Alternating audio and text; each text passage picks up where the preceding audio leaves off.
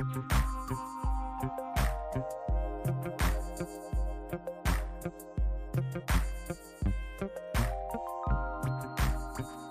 好，欢迎来到心灵历史学 Psycho History，我是各位的主持人 R Two，今天是提问系列。最近的这几集呢，我们在一个相当有意思的现象里面，这个现象呢，其实距离你我并没有非常远。虽然大部分的人呢，并不想要知道这件事，但是我必须跟你说，其实邪教呢，离我们呢是蛮近的哟。讲到邪教，可能这个负面标签太重了，所以大部分人听到的时候都会非常的反感，然后进而就没有办法跟别人讨论。但是呢，你想想看，如果你身边有亲朋好友刚好在某种比较边缘性的组织或社交群体里面，你有那么一点点好奇或为担心他，但是又不知道要从何关心起的话，你是不是必须掌握一些反向操作的话术，才有办法跟他们真正的聊到他们内心的世界呢？好的，所以呢，我找过很多资料关于邪教研究的这个主题，然后有一本书呢特别有意思，这个书名是《异教语言学：语言如何让人产生狂热》（Cultish）。那么这个作者呢，Amanda Montel 呢，他把 cult 这个字呢，在这本书里面全部都减轻化一点，就是把它叫做异教，相异的异，就是不同的教派。那同时，我也认为呢，这样的做法呢，的确是可以有效的提升大家讨论的意愿啊。所以呢，大概在这系列里面呢，我都会把 cult 这个字直接称为异教这样子。那么在讲到邪教的时候，其实大部分人都会直接。比较直接的去想到一个跟宗教信仰有关的事情，所以呢，如果你没有特定的宗教信仰，你好像就会觉得，没有啊，我就幸免于难这样子。我这种人哈，非常科学的，或很理性的，我其实就算有什么道德修养上的追求，也都是比较一种灵性上面的启蒙而已。我是不会去跟什么宗教扯上关系的。那这样想的这种人呢，其实你就很容易呢，不小心呢，会被。另外一种包装过的形式的邪教呢，可能给网罗住了这样子。为什么我对这个主题是特有兴趣呢？因为啊，其实没有人会想要主动的加入邪教，对不对？很少吧。所以其实加入的人都是他在不知不觉中就被吸进去的，而他其实并不清楚自己参与了什么，他只知道他现在在进行一个很有意义的旅程。然后呢，有一群人非常的支持他，而那些人就是他的邪教团体里面的小小的组织里面的像家人一般亲近的存在。那这样的现象呢，其实除了真正的宗教信仰上面的或类似宗教信仰上面的邪教以外，有非常多的事情能够使人产生狂热，并且活在一个狂热之中。其中呢，有一个最有名，但很多人其实并不能够明白其中道理的呢，就是资本主义式的顶峰，在台湾常常被称为直销的多层次传销。这个赚钱的方法呢，其实在人类历史中已经相当悠久了。那有时候呢，你会看到它的其他的别名，例如 MLMs，其实就是英文版的 Multi-Level Marketing，多层次传销。或者是呢，在非常古早以前呢，例如一九三零年代的时候呢，networking marketing 就已经开始了，这个是人脉行销，或者是称为关系行销。那么到了六七零年代的时候呢，就比较常把这个商业行为叫做直销，或者是多层次传销。那无论它的本质是什么呢，它都跟庞氏骗局或者是金字塔骗局有一些些差距。就是它之所以到现在还算是合法的原因，就是因为它不是一个完整或完全的庞氏骗局，所以大家还是可以投入的。那么像这样子的赚钱方式呢，它有掌握三大要件：第一个是为钱奋斗的精神，第二个是。提供你紧密的社群，第三个是唤起你的生命中的理想和梦想。那么这三个主要的要素都需要靠什么才能达成呢？都需要靠语言才能达成。在这本书已经到了这个章节，看似跟邪教没有关系的多层次传销的这个章节的时候呢，我们其实已经在利用前几章我们学到的观念了。比如说，在这样的群体里面，一定会有特殊的语言，然后呢，形成很强烈的凝聚力，所以分出了我们跟他们，也就是加入的。的人呢，是一群人，是一群家人，他们是我们，而没有加入这个事业体的人都是外人，都是他们，他们是不懂的。还有他们会有很多激励你的格言，就是都是思考终止格言。所以呢，你在社交媒体上面，你可能会看到什么信号呢？你可能会看到一个朋友呢，他常常在 po 一些模糊但是鼓舞人心的 po 文，感觉他生活呢过得很正向、阳光、快乐，或者是呢他有一个很大的成长或进步，甚至呢他之前生病，然后现在好了，所以所以他现在呢重新把握人生，他很想跟大家分享他是怎么样重新的拥抱这个健康的人生。接下来呢，你会在这些 po 文的底下或旁边看到一些很含糊的 hashtag，不过你就不太知道这是什么意思。然后你点到他的头像呢，看到他自我简介，你也是看不出一个什么意思，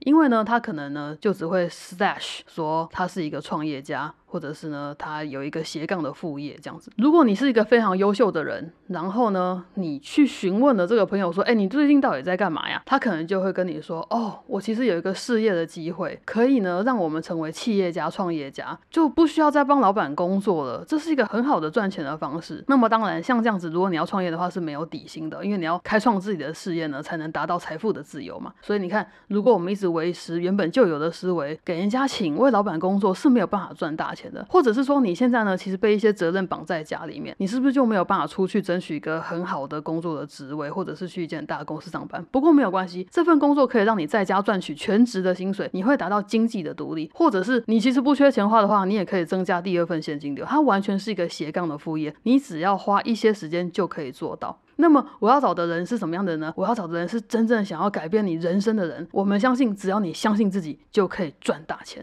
大概这些话语呢会出现，然后呢可能不是全部，因为我网罗了非常多的案例，但是呢你可能会听到其中非常类似的角度，或者是完全一样的用字。为什么呢？因为其实传直销在台湾是很兴盛的，所以其实投身这份事业的人呢其实并不少。如果我们来稍微细数一下近三年在台湾非常具代表性的公司的话，相信大家一定都听过安利、New Skin 或贺宝福。等等吧。好，那么你知道他们之间的这个排行榜大概是怎么样吗？根据最近三年的这个网络资料显示呢，其实呢，在台湾现在的第一名是一个我以前从来没有听过的品牌，它是来自新加坡的立汇，力量的力，汇集的汇，R I W A Y Riway。它呢很特别，它只卖一个产品，是叫做鹿的胎盘胶囊，鹿 Deer 那个动物。的胎盘胶囊异军突起，最近呢，它成功打败了世界上最悠久的安利，成为了台湾区的销售总冠军。这样子，那么通常呢，在以往的世界里面，安利是稳坐台湾第一名的宝座的，而第二名呢，也就是现在的第三名呢，是一个叫做葡众的品牌。葡众是葡萄的葡，大众的众，这是谁呢？这其实是我们上市公司葡萄王持有六成股份的一间子公司，他们呢卖的产品并没有。有很多，但是非常的厉害。他们专门卖益生菌。如果你听过康尔喜的话呢，哎，就是那个东西。然后呢，他们很有名的产品大概就是哎，都是一些营养品，比如说康尔喜啊、九九五营养品啊，或张之意木头木字部的张灵芝的芝。所以如果你家有几罐这种东西的话，不要怀疑，你也是他们的消费者之一。第四名呢，我其实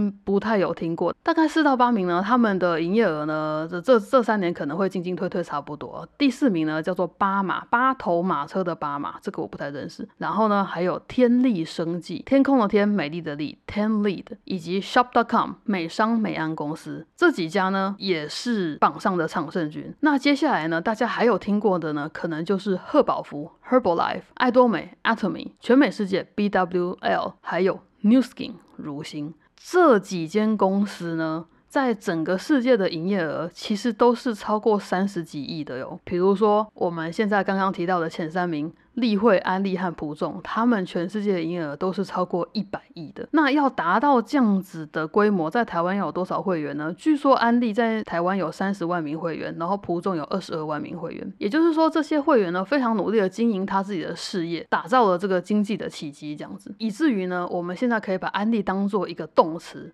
会说，我们想要工商服务的时候，我们可以说啊，我可以安利一下吗？我最近有一个新的 podcast 节目，点点点点点点，或者是哎，我可以安利一下吗？我最近听了一张非常好听的专辑，是谁谁谁什么什么什么，我还超想推给你的。好，所以安利呢已经有名到变成一个动词了。所以今天呢，我在节目的比较中后段的时候，也会跟你细数它为什么如此庞大，为什么如此的厉害。那如果你听到这边呢，觉得嗯，我不会被骗，好，没有关系。有些事情知道比不知道好嘛？好，所以呢，接下来呢，我可以跟大家说一些关键字。以后呢，如果你听到有人要跟你谈生意，然后听到这些关键字跟步骤的话，你大概就知道说，哦，这是一个多层次的生意的机会。那你可以选择说，你要不要投身进去这样子。在台湾呢，几间最大的公司，他们的制度呢，大概分三种。第一种是太阳线，第二种是矩阵式，第三种是双轨制。只要超出了这三个专有名词的制度的公司呢，就代表他们不是金字塔骗局，他们不是庞氏骗局。其其实你是可以努力看看的哟。那么要怎么样开始你这份新创的事业呢？首先你就要交给这个公司一个启动的成本。创业的成本，其实呢，这个启动的成本呢，在每一间公司呢，价差非常的大。有些公司两三千块就已经搞定了，有些公司你可能要投到三十万作为第一笔的费用。那么接下来你会销售他们专有的产品，然后去获取那个零售上面的价差，你就是会赚一点小钱。不过呢，这个时候呢，你会被提醒说，哦，我们的目标呢是一种组织性的行销，是一种社群网络的行销，是一种人脉的行销，所以呢，我们呢每个人都要招募新会员。那你在招募新会员的同时呢，可能你会有介绍费，可能你没有，它有不同的奖励的机制。但总之，目标就是你们这个小组、你们这个家族的人其实是越多越好的。而你的朋友介绍你这个生意，并且成功让你加入会员的这个朋友呢，他就会是你的上线，上面的上线条线。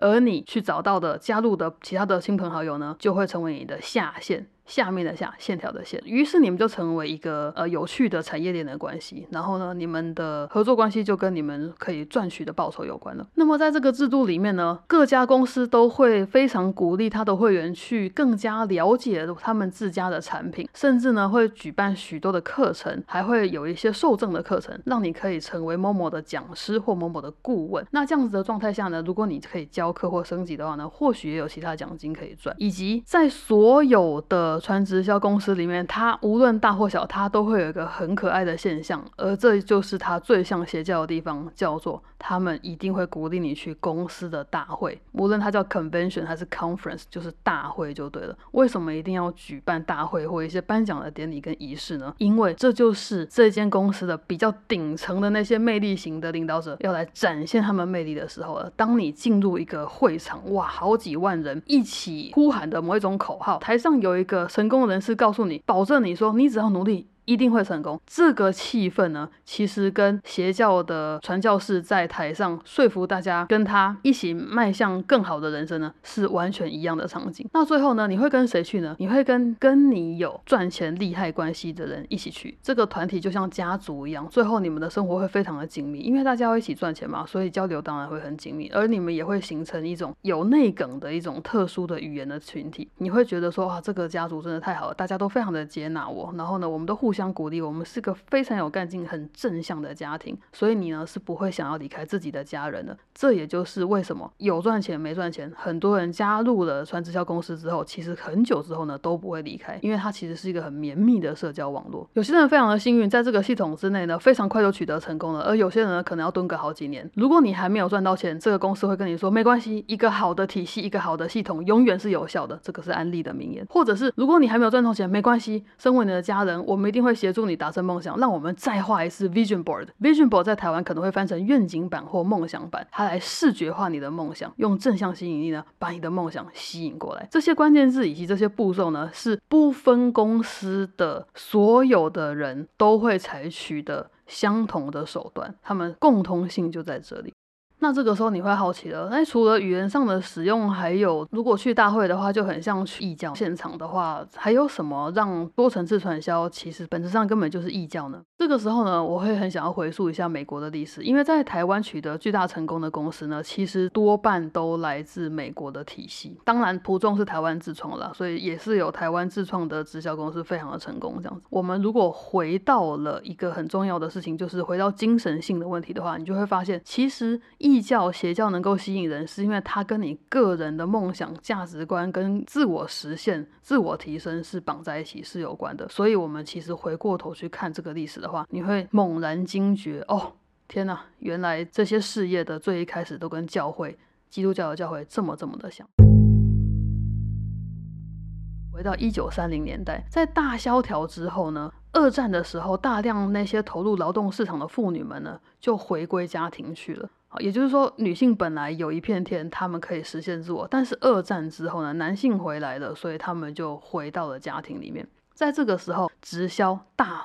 幅的增长，并且吸引非常多的女性加入。然后呢，在这个时期呢，有一个大家已经没有听过的名字，叫做 Tupperware 特百惠这个公司。这个特百惠这个公司诞生了，他们卖什么？他们卖保鲜盒。然后呢，有两个眼光独到的人，他们合作创立了这个公司之后呢，就席卷了美国的郊区妈妈的人脉网络。他们主打的就是女性是可以工作赚钱的，你不用离开家里，你不会威胁到你传统的男主外女主内的角色，你也不会破坏你好。妈妈妈的形象，但是呢，你可以获得更多的经济独立。在这样子的公司获取成功之后呢，就会有更多的人想要加入并模仿，对不对？目前只有提到女性啊，大家可能听起来不太公平。不过呢，大家要知道，经济上的弱势团体呢，其实都有可能是传直销公司他们比较容易经营的目标。比如说西班牙语系的移民，或者是长久以来在经济上被边缘化的黑人族群，或者是大学生，就是可能刚开始要靠自己，然后万事起头难的大学生这样子。这些族群呢，都是传统的传直销公司非常喜欢接近的族群，而在其中呢，有一个很特别的现象是，基督教社群呢，其实是。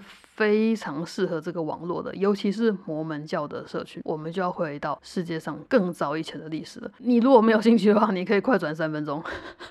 在五百年前呢，进行了宗教改革。这个宗教改革呢，创建了新教伦理，也就是说，本来只有一个基督教是天主教，后来就嘣分出了现在我们称为基督教的基督教。好，这个新教伦理的特殊之处是，它把信仰跟当时在欧洲开始扬升的这个资本主义连接在一起了。也就是说，它的价值观是如如如果你是个好基督徒的话，你就该是一个虔诚又自力更生的企业家的典范。你要勤奋的去工作，才能荣耀上帝。这个观念呢，持续了好几百年。到了二十一世纪的时候呢，这个新教伦理呢，除了强烈的形塑了美国的国民性的发展以外，它也进行了一个典范的转移，就是它的价值观转变了。它变成说要有快乐的思想和健康的自我，所以呢，它比较合群一点。像以前呢，比较强调一个人去努力，一个人独立竞争的这个口号呢，就变得比较不符合。时代胃口了。而在二十世纪的时候呢，一九五九年，安迪就诞生了；一九六三年，梅林凯就诞生了。如果你听过这两个名字的话呢，恭喜你！我等一下会讲一下他们有多厉害。然而现在已经二零二三年了，最近的潮流呢，他们可能就不太会主打那些新教伦理的概念了。他们讲的应该都多半是一种自我提升或女性赋权的概念，empowerment。还有呢，他们的产品呢，一定能抓住这个时代的潮流那些关键字，比如说全天然。无毒、环保、道德的、健康的、性感的、时髦的，并且由伪网红 （micro influencers） 去支撑这个资本主义。而且，其实这些特质基本上就是所谓的 woke capitalism（ 觉醒资本主义）的最喜欢的面向。那其实现在的传直销呢，非常能够掌握这个趋势。他们掌握到什么程度呢？就是二零二零年的时候，抖音呢，它规定全面禁止多层次传销在抖音这个平台上面散布任何有关他们生意的任何的短片或 po 文。他们禁止他们在平台上面招募会员，不然抖音的力量可能太强大了一点。这样子。那如果我们细数美国具代表性的公司呢，第一名是安利，第二名呢可能是雅芳 （Avon）。第三名呢，梅林凯；第四名呢，赫宝福。然后可能呢，大家还有听过的是 Young Living Essential Oils 优乐芳精油，跟我刚刚提到的最久以前的特百惠保鲜盒，这些都是获得巨大成功的多层次传销的代表公司。那你会想说，为什么这样的事业会有那么多人投入，而且他们可以一路长红到了现在疫情过后的世界呢？是这样子的，因为呢，有人为他们在美国打下非常非常好的基础，这个基础就是安利，你们知道安利 M 尾 A M W A Y 是从哪两个字简称合起来的吗？是从 American Way 美国之道简称出来的。这就是安利公司的精神。在一九五九年的时候，安利诞生的。现在它在全球一百个国家合法经营，拥有四百万个经销商一起赚大钱。为什么？因为在最初的时候，安利是建立在上帝的律法之上的。他们是一个基督徒创立的好公司。那么一九八二年的时候，安利公司在台湾开始扎根，成立了安利台湾。如果我们回到美国的话呢，它有两个创办人，一个人叫温安格尔，另外一个人叫做 Rich Devos 理查迪维斯。了了解美国历史的人听到迪维士这个家族姓氏呢，就会耳朵叮叮起来，因为呢，他们是密西根州的富豪世家。迪维士家族拥有强大的政治影响力，他们是共和党的大金库。Rich DeVos 本人，他跟七零年代的时候美国第三十八任总统福特是好朋友。福特，大家知道尼克森吧？尼克森因为水门事件辞职之后呢，副总统福特就继任总统了。好，这个总统呢，是我们这个创办人迪维士的好朋友，厉害吧？那么迪维士这个家族呢，他其实赞助过雷根、大布希、小布希，还有川普这一些总统的竞选活动，而这些总统全部都有公开称赞过，在公开场合有记者的状态下面称赞过安利是一个值得敬佩又爱国的好企业。你可能会想说，难道没有人对他们很感冒吗？他们赚那么多钱，难道不会怪怪的吗？啊，有有有有调查过，在一九七九年的时候，联邦贸易委员会呢就控告了两个创办人说，哎，你们是不是在搞金字塔诈骗呢？不过最后这个罪名竟然没有成立，而法官只裁罚他们的公司十万美元。对于一个有巨大成功商业利益的公司来讲，十万美元真的不算什么。更厉害的事情是，这场败诉等于下了一个案例，这场败诉等于保障了美国整个多城市、整个直销的产业未来的幸福。这几十年的幸福呢，都感谢一九七九年的这个判例。而在此之后呢，迪维士家族呢还帮安利争取到特别减税，他们减税是高达数亿美元的，所以他们的这个营业额是真的是相当，真的相当惊人的。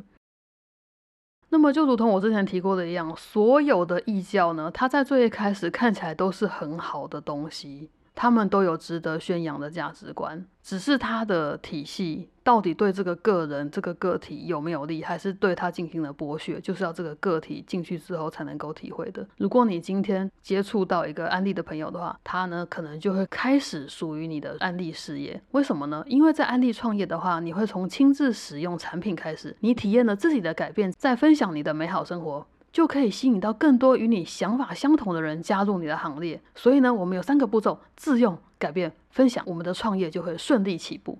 这个是他们官网的宣传词啊。那么安利的优势在哪里呢？因为它非常的悠久，所以呢，它其实体系非常的稳健。然后再来就是他们自己的产品呢，也有非常多的专利。而他们有没有回馈社会，保持他们的良好形象呢？其实是有的。我觉得最有趣的事情就是这些赚大钱的公司，他们都非常努力的要经营自己的形象，然后他们会真心的捐钱做一些好事，例如。安利呢，从二零零二年开始呢，就开始进行一些公益活动，比如说他们建立的希望工厂，然后呢，在希望工厂呢，就提供弱势的伙伴真正的工作机会，让他们可以做出爱心商品，而这些爱心商品就由这间公司的直销商伙伴协助销售，那卖出去的利润再全数捐回来给这个希望工厂的慈善基金会，那这个慈善基金会呢，就可以用他们的所谓的爱，创造很正向的循环。因为安迪实在太有钱了，所以在二零一二年呢，他们还有成立一个专案计划，就是爱陪伴客服计划，还有追梦计划。这个是针对小朋友的，让偏乡缺乏资源的孩子，首先不要挨饿，再来是学习不要中断，希望他们未来也能够追梦，成功的实现自我，翻转未来。这些所有的宣传词，是不是听起来都跟一般的慈善事业非常的像呢？对啊。因为他们就是一个合法的基金会啊，他们就是一个合法的法人啊。那他们有没有在帮助别人？有啊，只是他们跟母公司的关系是什么？嗯，微妙。也就是说呢，安利呢，它是携带了非常庞大的政治影响力，基于这个基督的新教伦理的，用工作荣耀上帝，用赚钱实现自我的这个信仰，去站稳他的脚步，并且为后来所有的传直销公司打下一片天的。那另外呢，我想要举一个有趣的例子，就是特别强调 female empowerment 的一间公司，就是美商玫琳凯。玫琳凯呢，写成 Mary Kay。M A R Y K A Y，在一九六三年的时候呢，Mary Kay 这位女性呢，她用五千美元，她创业了。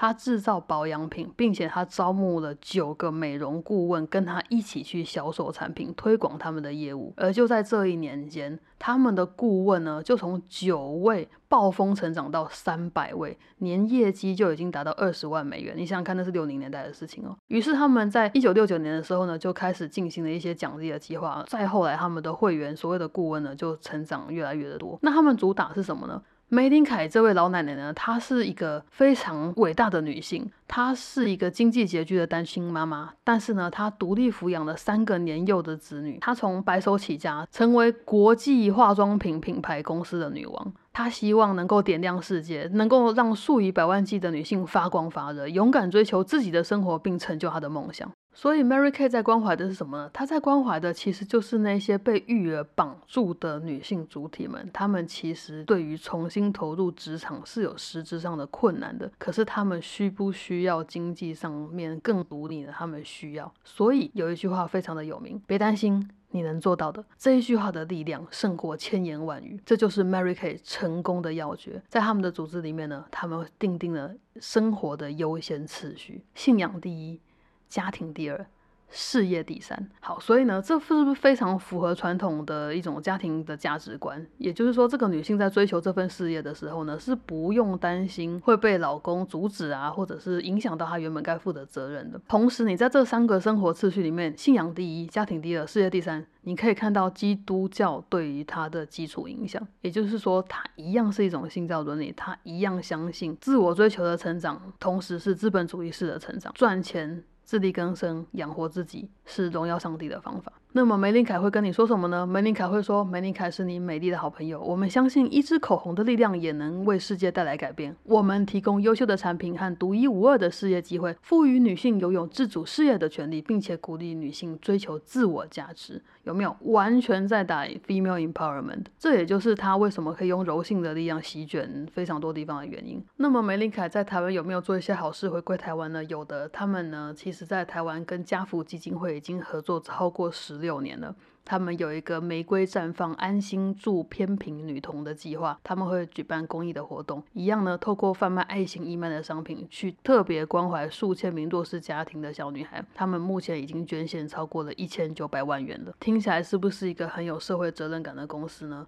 这些投身慈善事业的传直销公司的重点是什么呢？一或许成立基金会呢，是一个跟税务上面有关的好方法。但是第二，更好的事情是创造一个合理、可亲、对社会有用的形象的时候。参与他的会员，这些经销商们其实会更能够认同这间公司，认为自己也在做好事。就像某一些呃，你可能在一些工业制造的公司做电脑的公司，但是呢，他们因为为了要减轻自己工厂对地球造成的负担，他们可能就会支持一些减碳计划，对不对？或者是一些植树计划，这样子去做出一些对世界的关怀与补偿。那么，传销的公司是完全一样的。他们的企业形象也是非常重要的，在经营出很良好的形象的同时，这份美好的感官会重新绑定回到这个创办公司的领导者，也就是那个魅力型的教主身上，同时也会推及给对这份事业非常狂热的这些粉丝身上。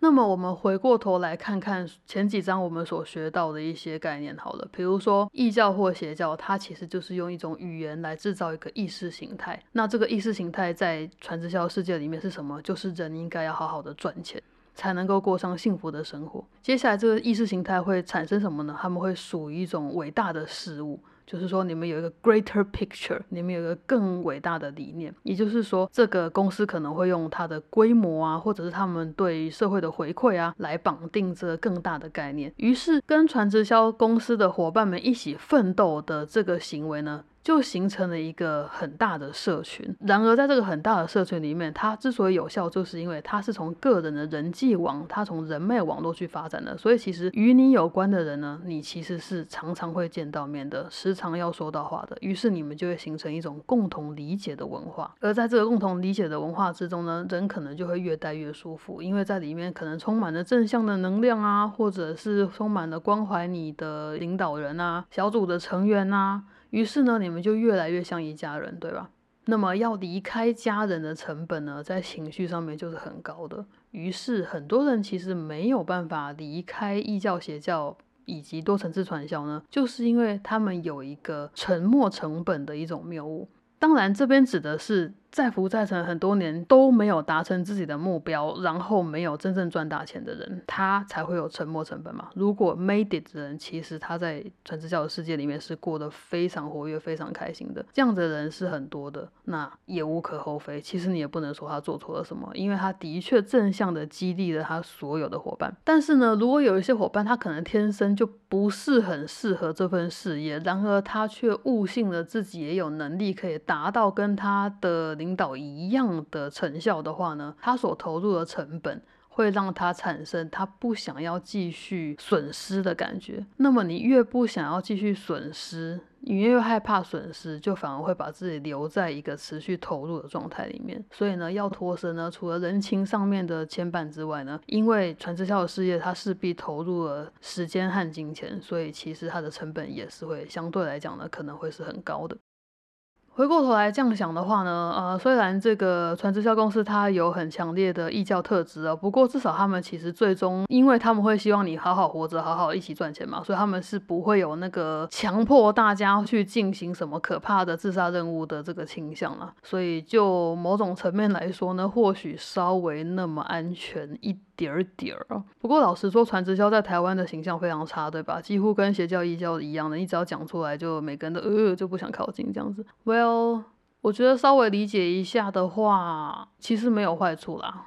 其实，在读完这本书，还有读过这么资料，更加理解这些世界之后呢，并不是因为理解了增加了同情，而是说我好像懂了。人为什么会这样做的原因，还有他受吸引的地方在哪里？其实多半他的出发点都是好的，然后呢，他多半的行为都是很有意义的。只是呢，他在世人的眼里呢是没有效益的。那没有效益的事情呢，在这个社会中就会惹人担心，这样子。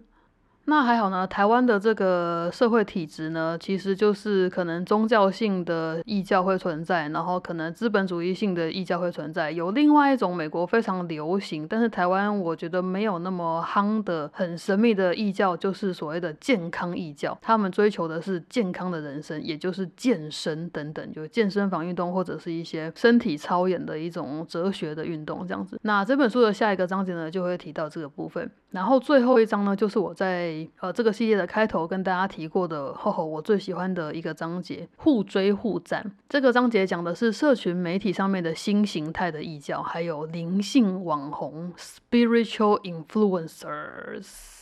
这实在是很赞，这个章节真的很赞。为什么？因为我觉得这个章节所点出的状况呢，可能是比较多人有经历过，或者是能看得见的讯号。如果你今天看到了某些宗教讯号，或者是你听到了某些多层次传销的话术，其实你可能不一定会受吸引。可是，在自我成长、自我提升、灵性追求这一块呢，因为它非常的虚无缥缈，所以误用的机会很多。然而这样子就会有很多异教趁虚而入，这样子，所以我们要怎么样分辨怎样的人是好的灵性网红，而怎样的人是有点不 OK 的呢？如果你看过 Netflix 的那个影集《双生火焰圈圈圈圈》的那个影集的话，你真的是会被吓疯。他们在现在这十年内影响别人的生命，竟然影响到如此深层的地步，然后骗取了这么多的金钱，他们只要主打一个诉求就好了。他们说：“我们是彼此的双生火焰，我们找到了人生的挚爱。我的先生，我的太太就是我的真爱。加入我们，你就会找到属于你的真爱。”哇哦，打真爱耶，而且大成功诶。那个创办人买了很棒的房子诶，很棒的车诶。他的教徒多吗？其实没有那么多，可是不多就够用了。好，所以呢，我们应该就会讲到这个社群媒体上面的异教，还有这些异教如何透过当代的数位媒介来传播。